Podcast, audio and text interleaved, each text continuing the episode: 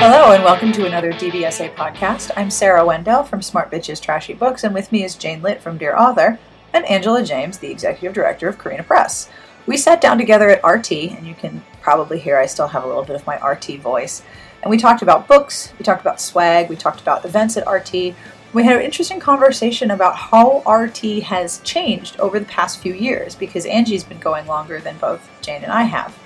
I hope you enjoy our conversation, and believe me, it might be an expensive podcast because she recommends a lot of books that I'm very curious about. The music you're listening to is provided by Sassy Outwater, and I'll have information at the end of the podcast about who this is, what it is, and where you can get it, because I'm sure you like it, because her music is awesome. And now, on with the podcast.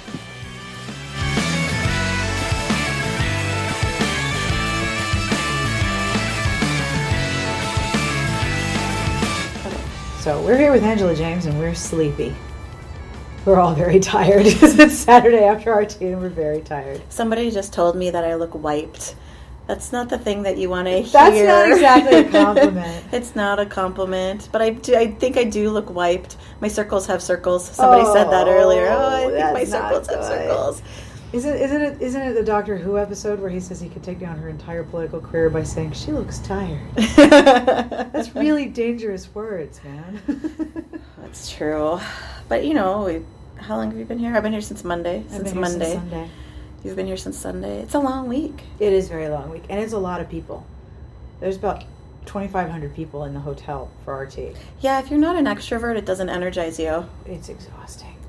It's completely depleting.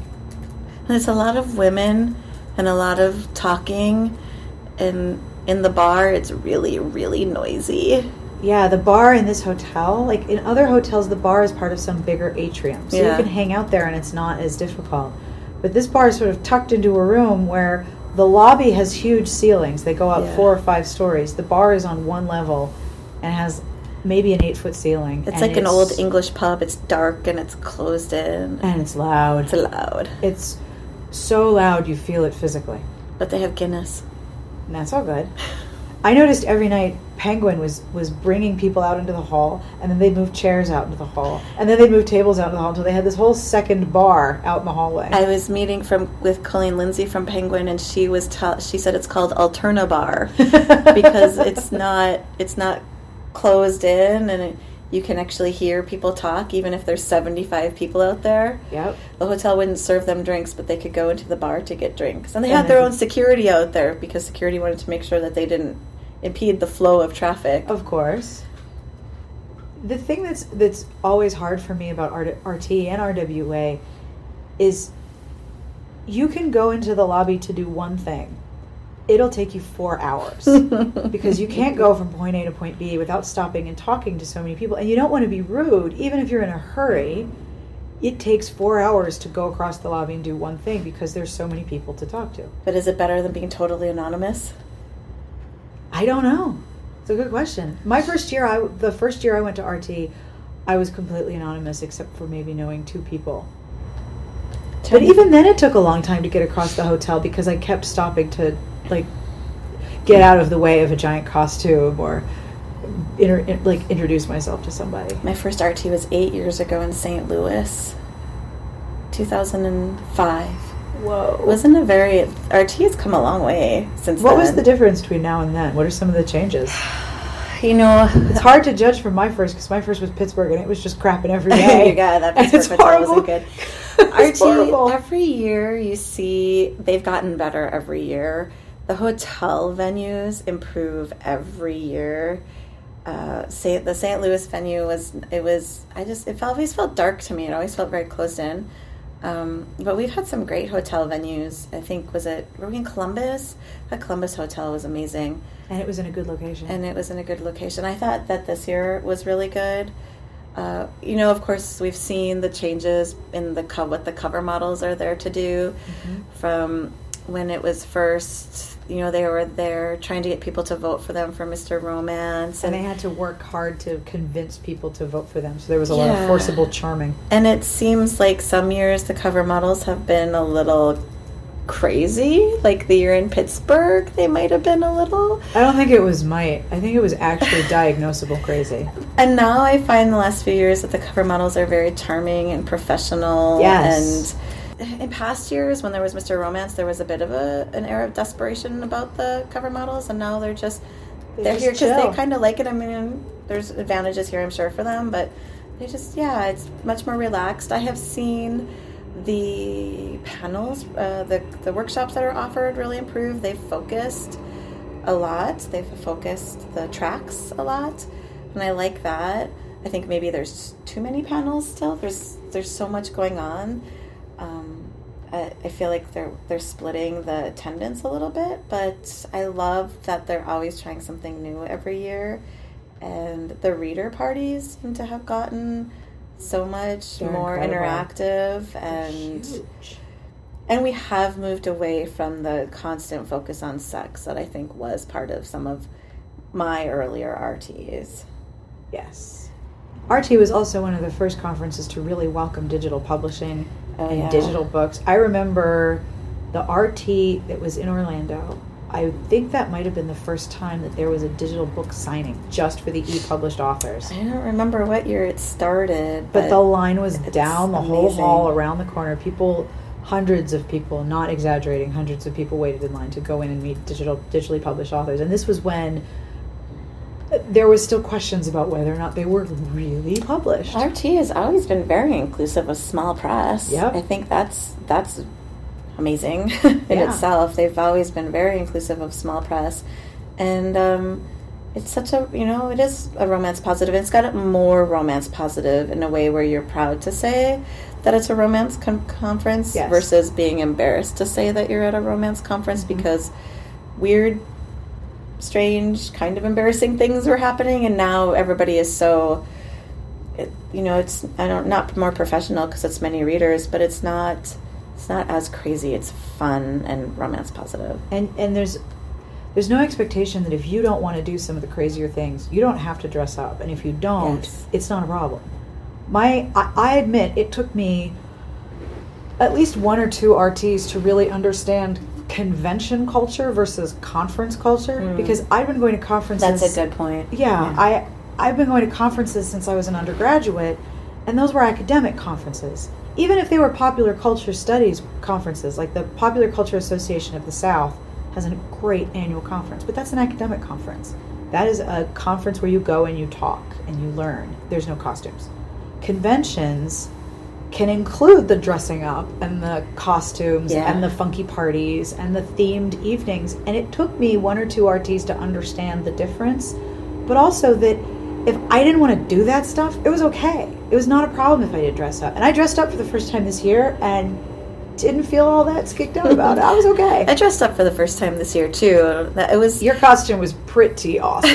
it was pretty impressive. um well, i owe that to pj schneider she dressed me up in all her steampunk gear Laced you up. Oh yeah, I was definitely I was laced in and popping out. That there is a lot of cleavage here still. We have to say that there's still a lot of cleavage here. There is ample cleavage, but it's not outrageously. Um, it's not going to jump out and hit you. I. I have to admire some of the cleavage, though. I'm, I'm a little jealous. when, when you have that much of an endowment and you can get it to defy gravity, mad props to you. but I, one of the things that I think I said this to you earlier in the week is that I didn't realize when you wore a costume that even people at the conference stop and stare and take notice. Like even though they're used to it, they still Mhm. notice it, and it's it's interesting. It is definitely an interesting experience being in costume. But it's not like. It's not malicious. no, it's not. Oh my God, you freak! It's whoa, you look good. Yeah, How did you? Because some of the of costumes are really amazing and opulent. The the steampunk ones have so many layers, and, and I don't mean this in a, in a skeevy way. There's so much to look at. Hmm. Like there's a The gun over here and a Yeah. good gear over here and some stuff over there and things on your back and things and there's lots of things to look at. There's so many layers to it. You kind of want to stop and go, wait, just just wow. I'm always amazed by the detail that goes into some of the costumes because people must spend hundreds of hours putting those together. Especially if they make them. Yeah. To say nothing of the luggage fees to bring them. yeah. Alyssa Day was part of an event I was at, and she wore wings, and she's like, they didn't fit in the suitcase. I'm not bringing them home. I'm just gonna leave them here. Let somebody else enjoy them. They, like the tops were bent. She's like, I had to bend them and fit them in. Wings are hard to to, to transport.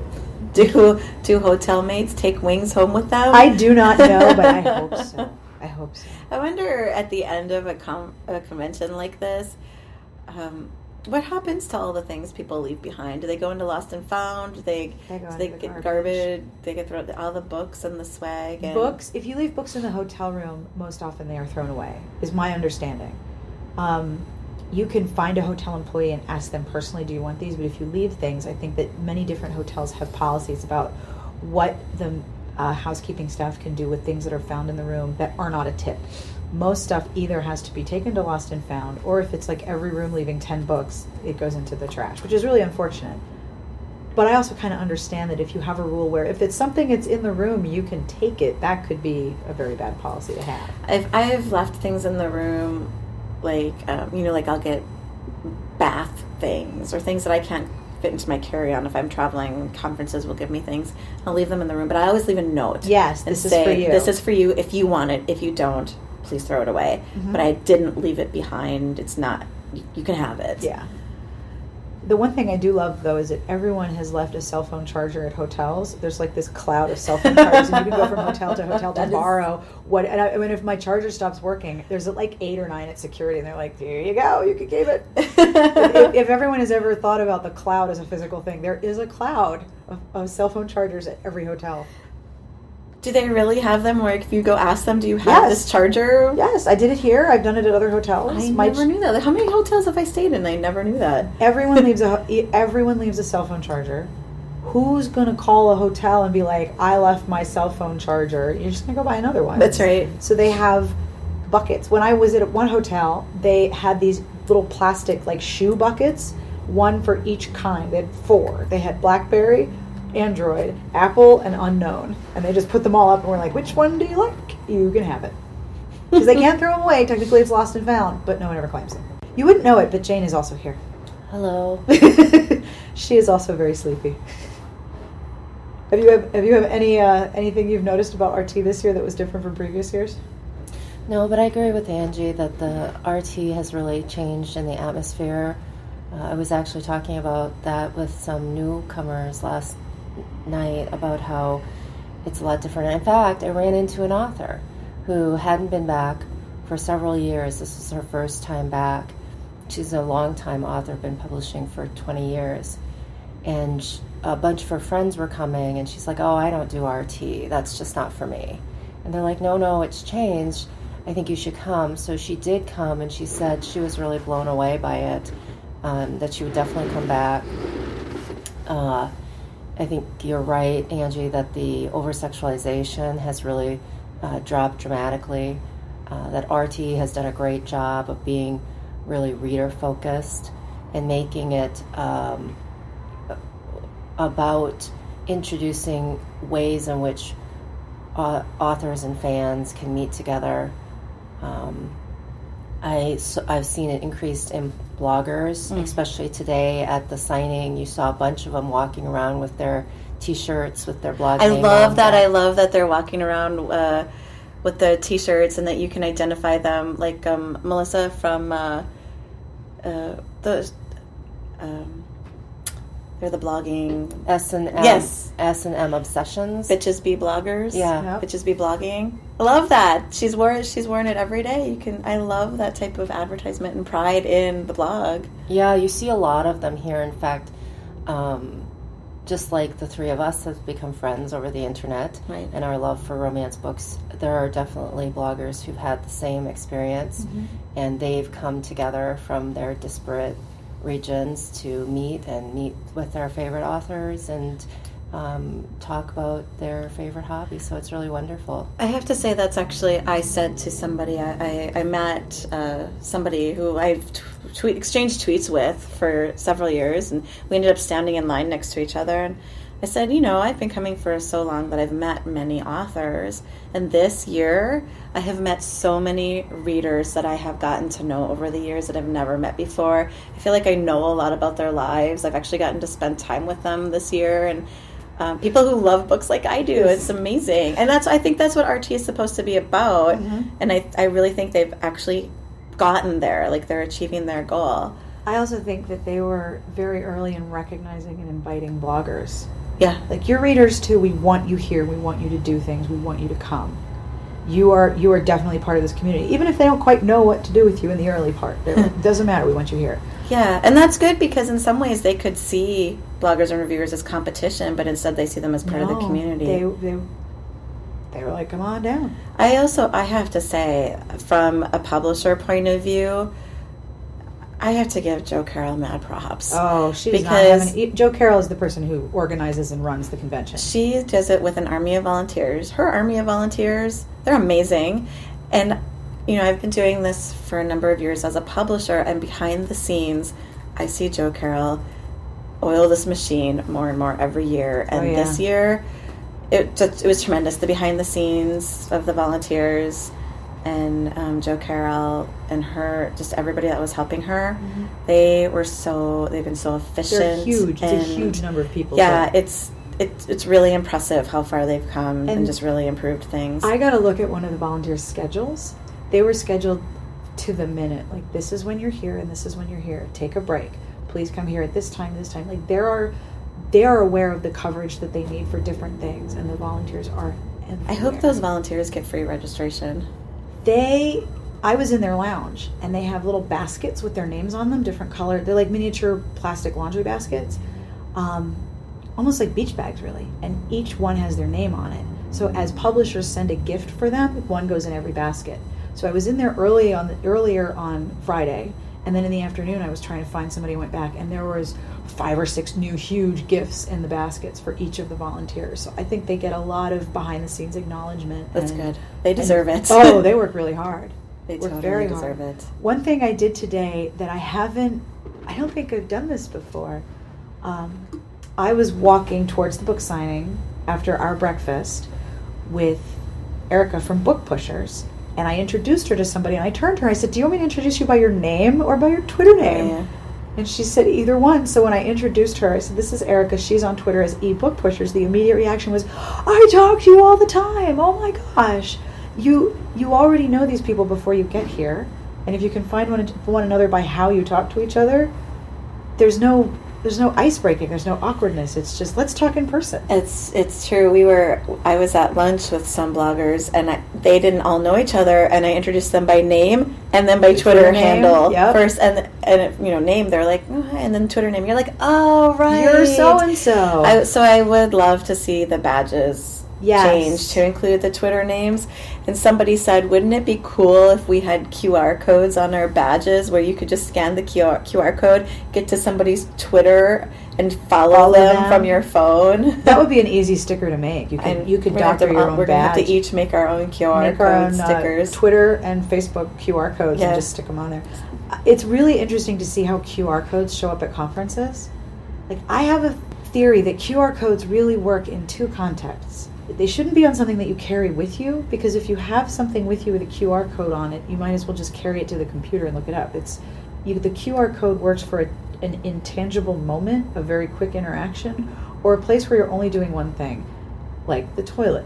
QR codes in toilet said this. stalls. QR codes in toilet stalls. I am not lying; they are very effective. Because what are you doing in the toilet? You're playing with your phone. That is just like a whole other conversation about the germs on phones. right Yes, now. we don't have to discuss that.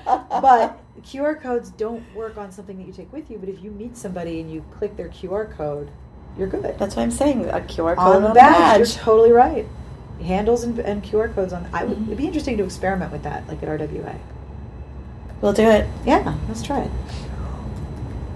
If someone was asking you, "Is RT worth it for me as a reader?" Mm. What you know? Why should I consider coming to RT next year in, in New Orleans? What do you get out of RT? And if there were, uh, you know, a rare romance reader like any other that you know, what do you think would be the most convincing element that? Oh, What, gosh. what advice would you give them? That's a hard question. Well, I think that if you're going to come to a convention, if you're going to spend the money to come to a convention, you have to be in a place where you're going to be willing to put yourself in a position to meet people. Yes. Like, you can't expect people to come to you Nope. because um, this is actually a very open a convention and people are Very very, welcoming welcoming. you friendly. can walk up to pretty much any conversation unless it looks really heated and intense and then you might not want to but for the most part you can walk up to any conversation and join in but uh, people aren't looking for the people sitting by themselves and looking to say hey do you do you want to join us because so you have to be able to put yourself out there Yes. and, and expect to make an effort to meet people so if that is nearly impossible for you then you need to bring a buddy who can Yeah, I was going to say you need to bring a friend so you can travel together. and, and not travel together and stick together the whole time but you have to bring somebody who's not just like you. So so that the only two people you talk to are each other mm-hmm. you have to bring somebody with you who's like the opposite of you. Yes, who's going to going to bring in all the people. I think that there's value in meeting people in person who similarly love things that you love, even if it's just books, because mm-hmm. it reminds you that there is a reason that you one love books.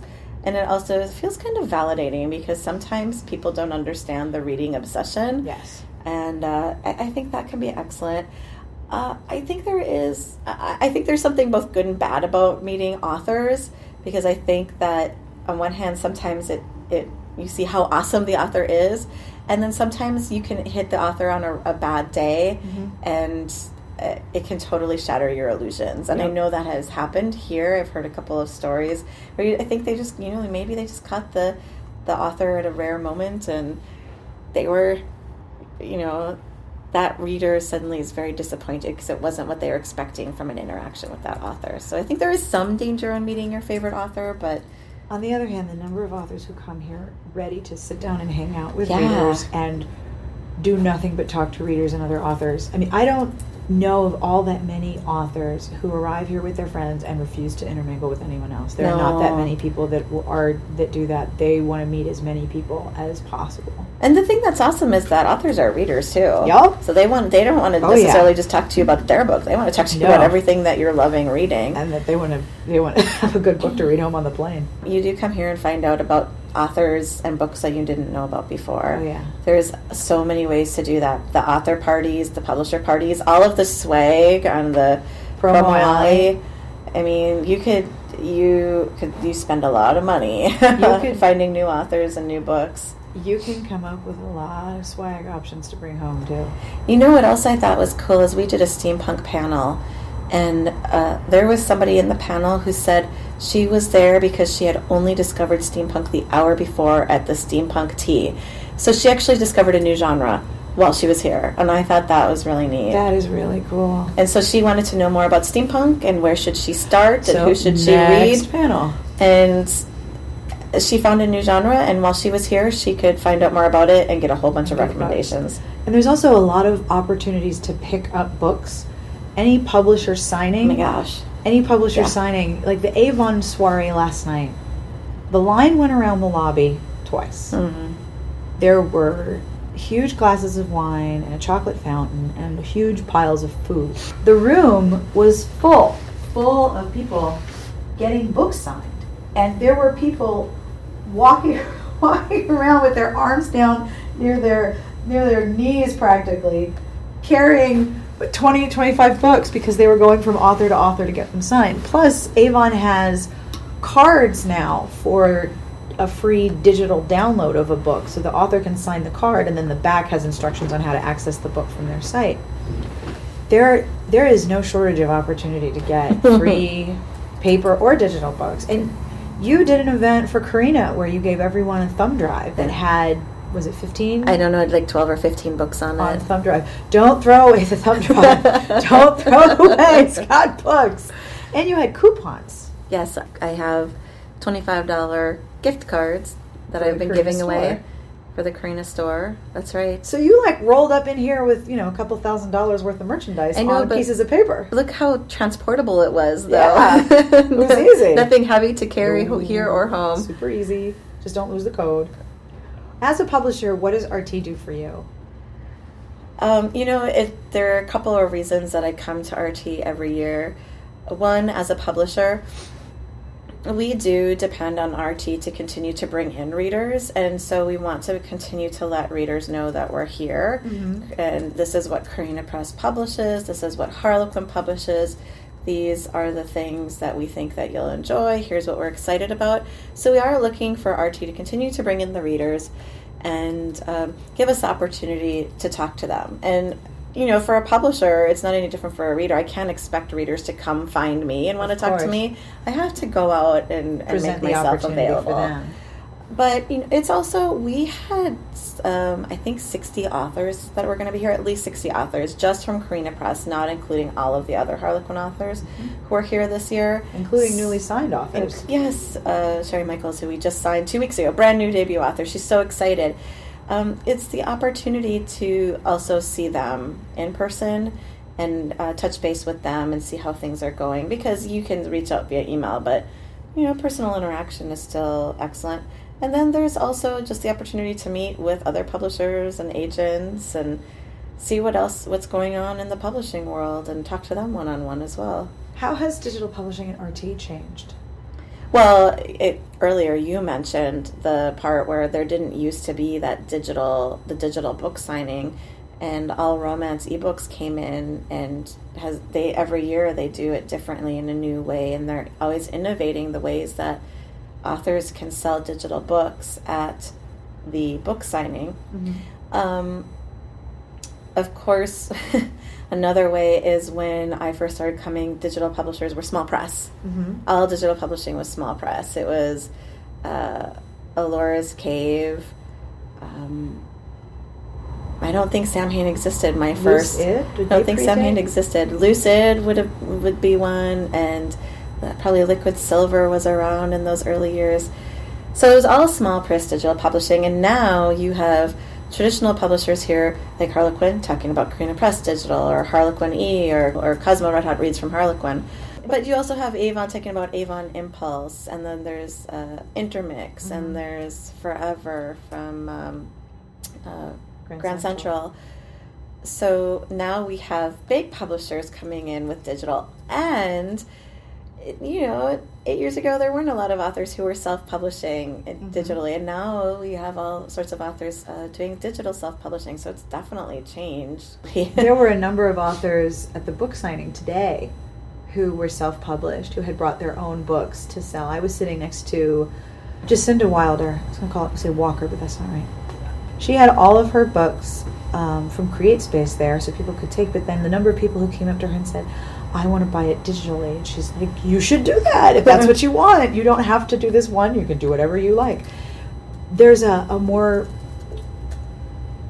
a, a sort of a cross-platform understanding and encouragement that if you're not buying at the book signing and you just want to meet an author, that's cool. That's totally okay. if you want to buy a digital book later, that's a great thing. A lot of um, at the ebook expo on thursday night i was talking to authors and saying you know how's it going? Have you sold any books? And you know this is just across i talked to authors from all different publishers. And pretty much all of them said i haven't sold a lot of books but i had a lot of people have me sign their kindle cover or their nook cover Yes. which i thought that's something we never used to see and we've only seen in the last few years and um, take something so that they remember to download it when they got home and hopefully those convert to sales. Yeah, I hope so. I remember two or three years ago an author getting really excited that they had been asked to sign a Kindle, and it was the first time that had ever Hmm. happened. I saw that happen over and over, and saw Kindles, much like tote bags, covered, covered with signatures. We should talk about the swag. We should talk about the swag. there is nothing more awesome than coming to a conference of 2,500 women and giving away condoms because there's not a lot of penises here. I don't know what condoms are for.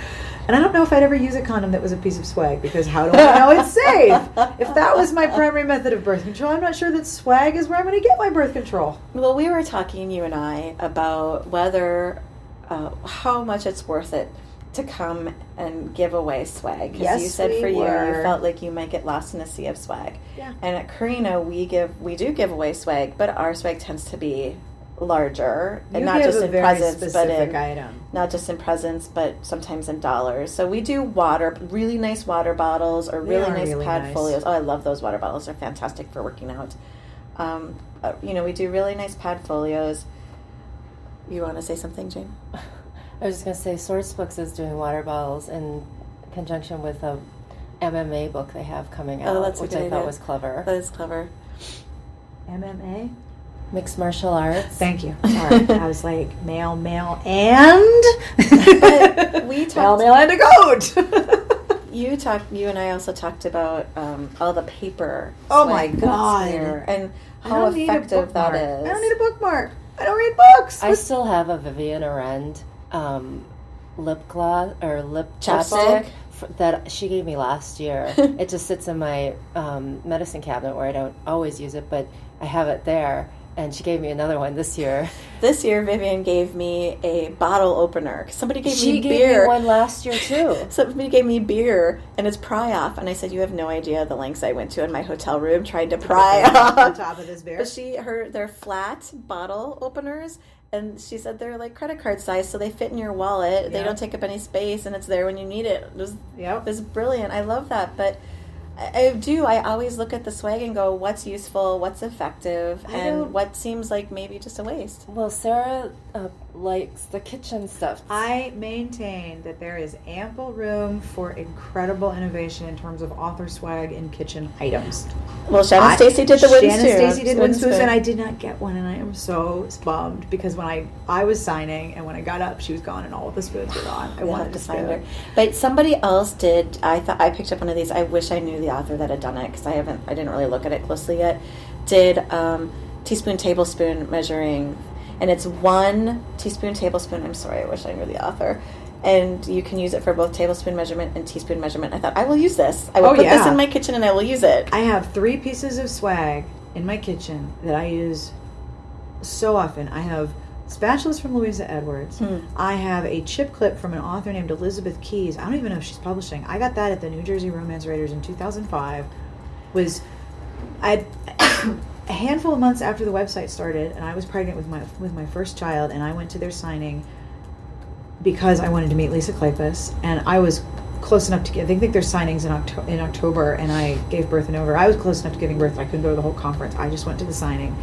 I got a chip clip from Elizabeth Keys, and I use that thing every week. And I have a cat food lid from Linda Lael Miller, and it, and everyone laughs at this, but it says "From my pet family to yours." With love from Linda Lael Miller. And I see that thing every single day. And I know a lot of people think cowboys with Linda Lael Miller. I think pets. and I use that thing every flipping day. I like the chip clips too. Um, I also like the magnet clips because I put those on Oh, my yeah. fridge to hold my daughter's, you know, artwork Schedule or things like that. Permission slips. Yep. Again, I can't remember the clips. I can't remember the author who gave it to me, and she'll probably listen and be like, "How come you couldn't remember?" And I can't remember who gave it to me, but somebody gave me these cork circles, but they have like a half moon cut out at the top. They're to put in your car drink holder to absorb the liquid. And they have her branding on it, and I was like, "I'll take four, two for each of my cars." Hell yeah. I think that there is ample room for swag innovation in kitchen and in reusable items. Reus- yes, reusable. because we are all more cognizant of re- reusing things and recycling things and there's a number of pieces of swag that are a wrapper that you take off a piece of candy or something and then throw You away said that about and i think about I this agree. author with 60 gazillion hershey kisses as far as the eye can see with stickers on the bottom of each one and it's disposable but if you got reusable snack bags Mhm. reusable things that you carry in your purse even Vivian Arend's little bags with a lip gloss and a bottle opener. I use things like that. But and I think this is a it it depends on where you are and what kind of interaction you want with authors. I agree It's with true. that. I've been trying to figure out, but because there's a lot of especially the bloggers that I met at the BloggerCon or here last night, they want those physical artifacts, particularly the um, books, the printed books. yes, Oh yeah. um, or cover flats or something that they view as the physical manifestation of their um, favorite book. And so, to some, they're not going to Promo Alley probably to find their favorite author, but that physical artifact is really important to them, particularly signed from them. And so, I think that you have to think about who your audience is, um, what purpose your swag is serving. Um, if it's a type of promotion, then maybe something that's longer lasting. But if it's something to secu- uh, to communicate with your reader, your already fan, and to cement their uh, um, relationship with your books, then you're going to want something that rep- is more uh, linked to the uh, book itself. And I also think that it makes sense to have swag that is kind of representative of the um, the characters in your story. So that's Well, Jaci Burton has the cover flats of all of her uh, play-by-play Those books, and I, They're not embossed though. I can't feel the abs, and I'm not into abs and pecs. But I would totally be into embossed Jaci Burton covers. I, I must say that when you see those cover flats, you stop. You stop at those cover flats. Lauren think- Dane's flats too. Right, and I want to, Jane, I agree with you that uh, that type of cover flat is, like you said, an It's an embodiment of artifact. like the book. And um, if you're reading digitally, it's nice to have that cover flat, especially with Jaci Burton's Right. covers because you want to lick them all.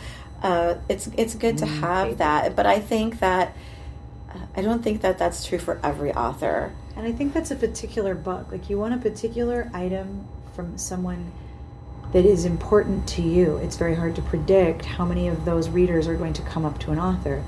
One thing I am fascinated with is it seems that bookmarks are as possible as ever, even as more and more of us read digitally.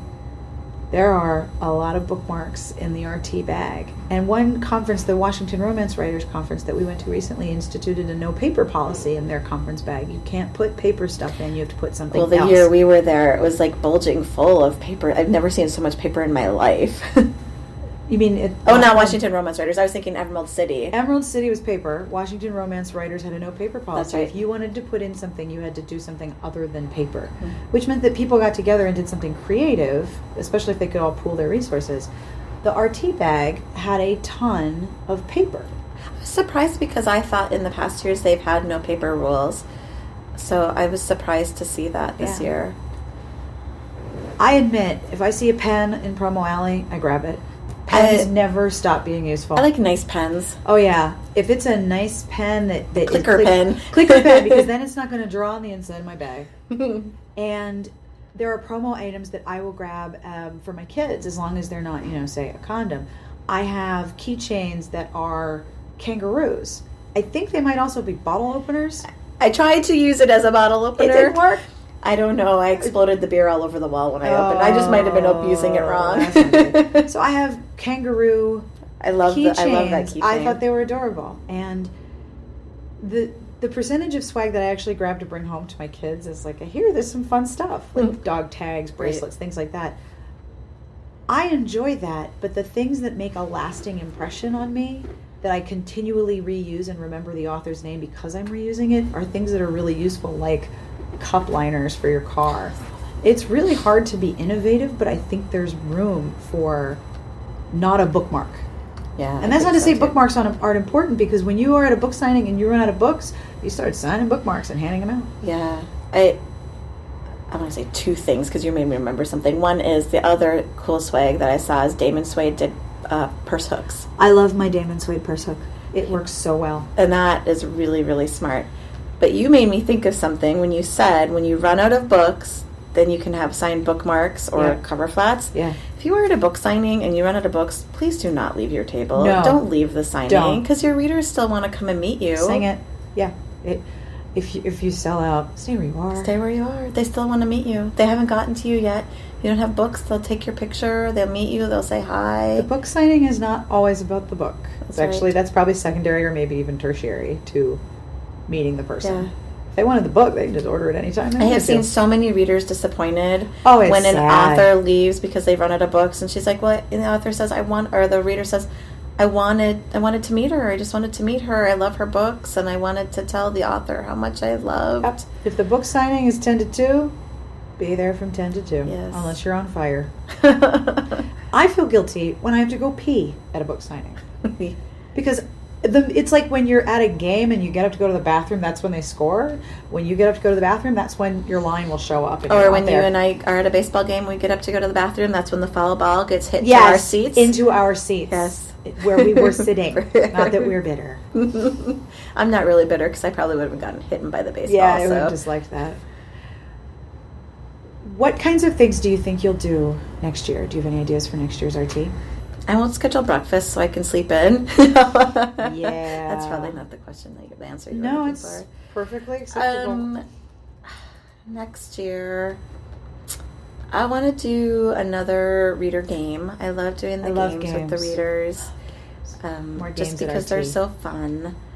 Um, and it removes the sales Yeah. from the session. If your session is about playing a game, then the primary focus becomes articulating and then executing the game. Mhm. Secondary to that is who are you? Why are you here? Are you an author? What do you write? And then it becomes not a sell, it's an ancillary thing. Some of the best games that I've been to, I've been to two bingo games. Bingo is so super easy to run and people love it, especially if you use candy as a place marker because then it's candy. What's wrong with that? Last year or two years ago, Courtney Milan, Victoria Dahl, Tessa Dare, and I'm going to forget the rest of their names. They did a whole game of um, cripes. Now I forget the name of the game. What is it when you sit and you have a, a word behind you and someone has to give you Pyramid. yeah, it's a lot like pyramid. They had a word behind a Mhm. person, and then whoever was their partner had to get them to say that word. But there were a number of things they weren't allowed to say to clue them in. But they were all love games like that. Yes, they were romance specific, and you know you, you'd have to get somebody to say bosoms, and come up with a way to say. Hmm. But you couldn't say breasts, and you couldn't say cleavage, and you couldn't say heaving. So you had to get somebody to say bosoms without using those words. So they did a whole. I mean, there was PowerPoint involved, but it was so fun, and the prizes were super easy things like lollipops and things. It didn't matter if you won a prize; it was the entertainment Yeah. of it. And then the the secondary element is these are the authors who are running it, and these are the authors who are.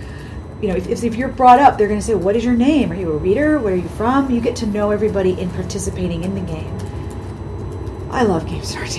I want to do more. So yeah, I want to do another reader. I want to do reader game. Uh, we do a reader game at the Lori Foster get together in June. We did it last year. It was Romance Pictionary, and we're doing Romance Pictionary again this year, and it is so much fun. Oh, that Trying sounds to get good. people to say, you know, to do Fabio, and they're Yes, drawing hair, Fabio, and, you know, and some of it is, you know, some things that you probably shouldn't be drawing. Yes, it's Uh, yeah, I want to. Um, I want to do another reader event, and I actually want to spend next year again. I'm hoping that more uh, people who are on Twitter and readers. I want to spend more time with readers, um, as much for myself as for being a publisher.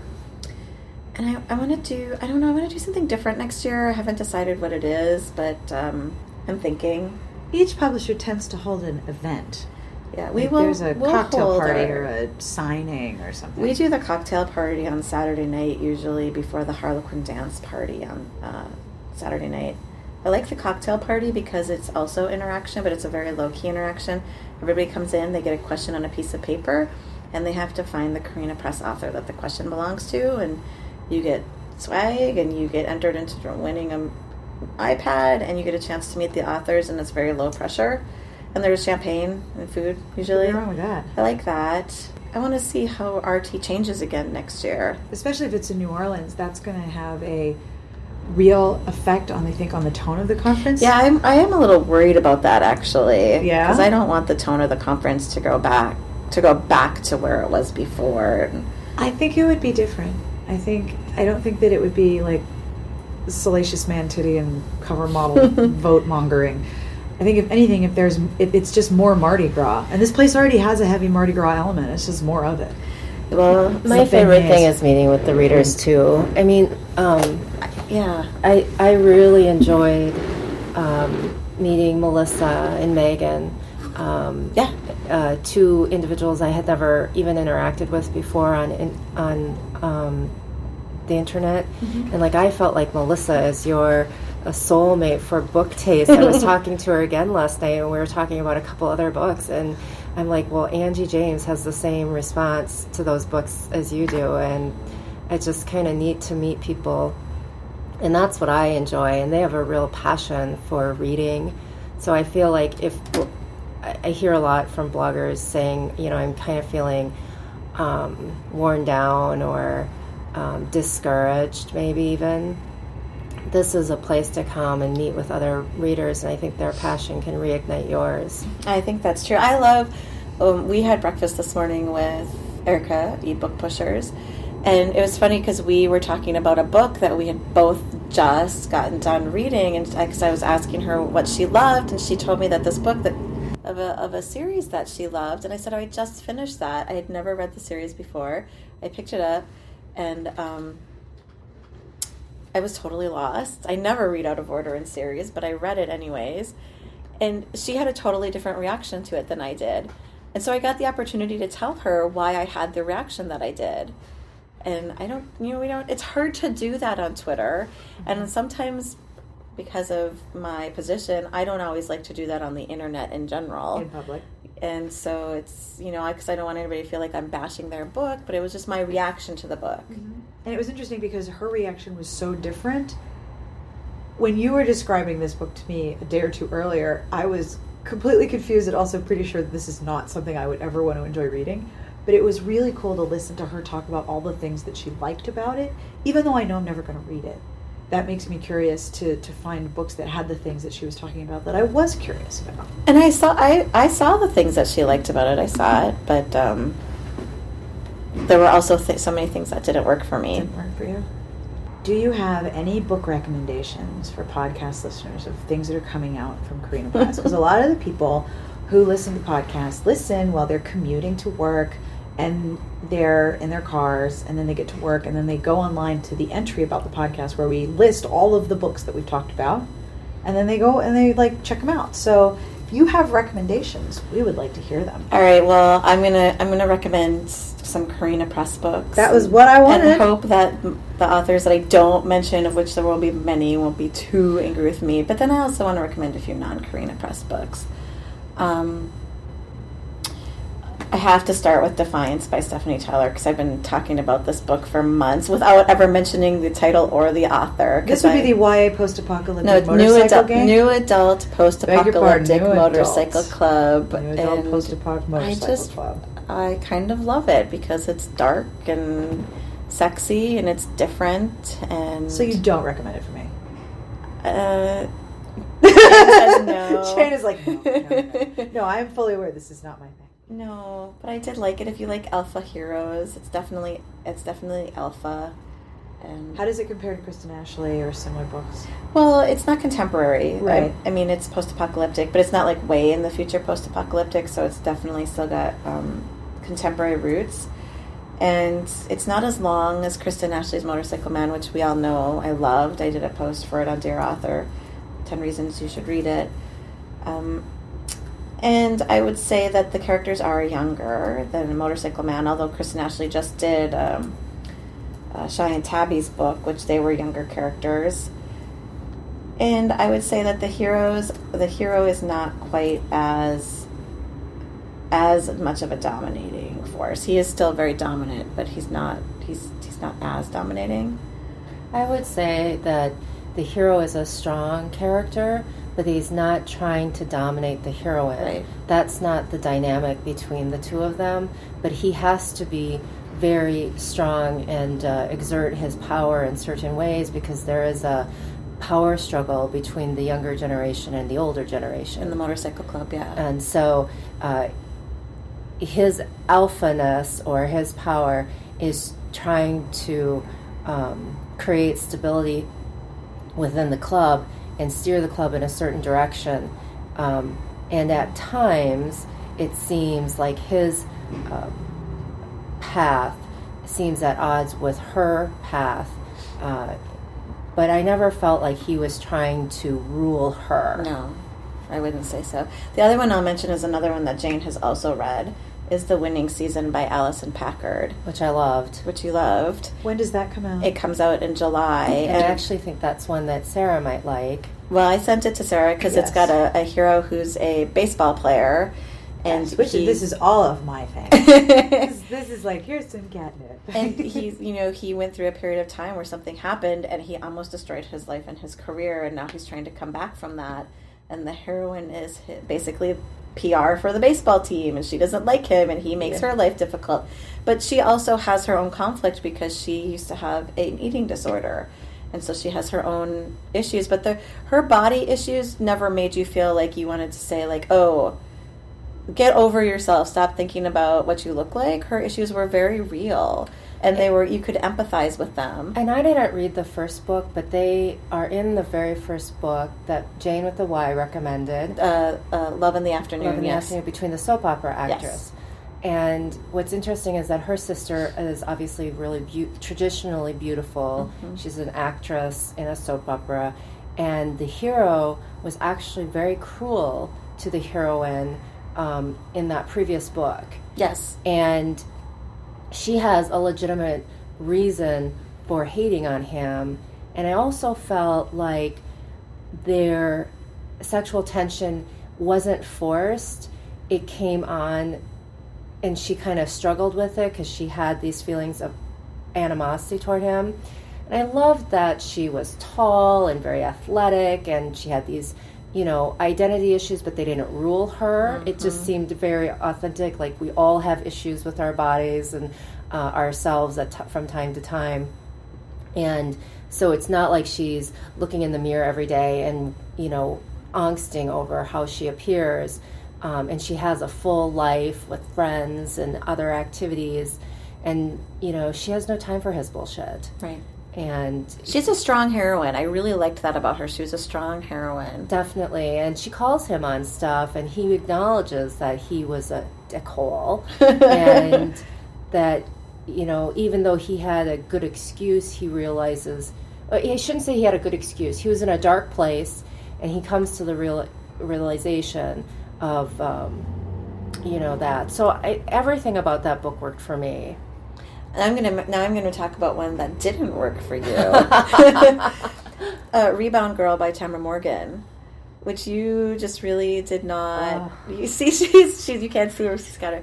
You didn't Hands like over but- face, but- hands in her hair. But it's the review. There have been reviews where people are really responding well to this book. It's a contemporary romance, You're and wrong, is what she said. no, I'm not because I always joking. think I'm just saying that they're they're you know it's not like universally disliked. I know you didn't care for it, and there and it seems like I've been kind of looking at reviews. People seem to. This is one of those like "Rush Me" by Alison Parr. People seem to like this book, or they really don't like this book, which I don't think that's necessarily a bad thing in No, a it's romance. not. It's not. So we're, I mean, we're looking forward to having Tamara writing for us because she's writing um, several books for us. The next one is Derby Girl, which is kind of like a roller derby girl, which I love because there's you don't see a Those lot girls of are tough. roller derby girls. Those girls are tough. Roller I- derby is hard. I could see what she was trying to do in that book, but I it didn't work for me because the heroine she wanted to have a heroine who was very strong, outgoing, and kind of sexually con- not kind of sexually confident. and I wanted that too. But I felt like every time the heroine was sexually confident, something bad happened to her. So then I was like, Are you trying to say that if you're sexually confident, bad things will happen to you? And um, it was a real struggle for me. Uh, yeah. uh, yeah. I have to mention one more just because it's so unique, and that is um, Christine. I always say her name wrong. Diabo Dio. She's going to be listening to this and going, "Oh, can't you get it right after this many years?" She's Christian Diabo? Christine. Yes, because she has a, but it's choose your own erotica. So we get to go on the sexual journey with the heroine and help her choose her kink and choose her ending and get her to the sometimes non-traditional happily ever after. Cool. Choose your shot. Nice. What books do you, what other books do you want to recommend? 'Cause you said you wanted to recommend some I- that weren't Carina. I do because uh, Nalini Singh. I have to. I have to talk about Nalini Singh because I've been listening to her audiobooks after having read all of them several times, and I've been listening to um, listening to them on audiobook, and the narrator does such a great job, and it's interesting to listen to them because I actually hear different things. Oh, yes. And of course, Nalini ha- does have a book coming out where we find out who the ghost is. We're not allowed to talk about that. We're we talk allowed. about it, Nalini will appear and smash us to bits. But I think I Nalini del- deserves props all the time for con- for keeping a, a series of so many books fresh, and never breaking Evolving. never breaking her own world rules. Nope. She always has a reason and explanation for how something happens. It doesn't happen magically, and uh, she has a, an end goal. Like she knows, she knows what's going to happen, and not necessarily that that world goes away, but that we move to some sort of resolution. And And there's a larger conflict building Yes. slowly in every book. I just, I have to give Nalini props because she is She's very talented. She's amazing. She writes amazing books. When you listen to those books, it actually hits you how hot her sex scenes are. Oh, like her sex scenes are really hot. I didn't realize. I guess reading them, I don't know why it didn't strike me, but listening to them, I was blushing a little bit. And when my daughter would come into the kitchen while I'm doing the dishes and listening to Nalini's book, I have to pause it Oh yeah, because they are hot. they're very hot. Um, what was She's the first author for whom I've ever been contacted about a blog tour wherein it said, and she's not going to talk about the book because the book is has so much secrecy secrecy around it. The blog tour says, well, she's not going to talk about the book. Okay, challenge accepted. And you know, I am loving Kristen Ashley. I've read everything she's written several times. And I, I have to admire somebody who can have such a strong voice and carry and write down emotions so effectively. Yeah, and have such cracktastic plots and characters and just people are the people were talking about her at the convention. I had several and Jane was there for several of the conversations about Kristen Ashley's books, and they were always positive conversations. Even the people who've said, "This book didn't work for me," or "This book didn't work for me," Recommended them.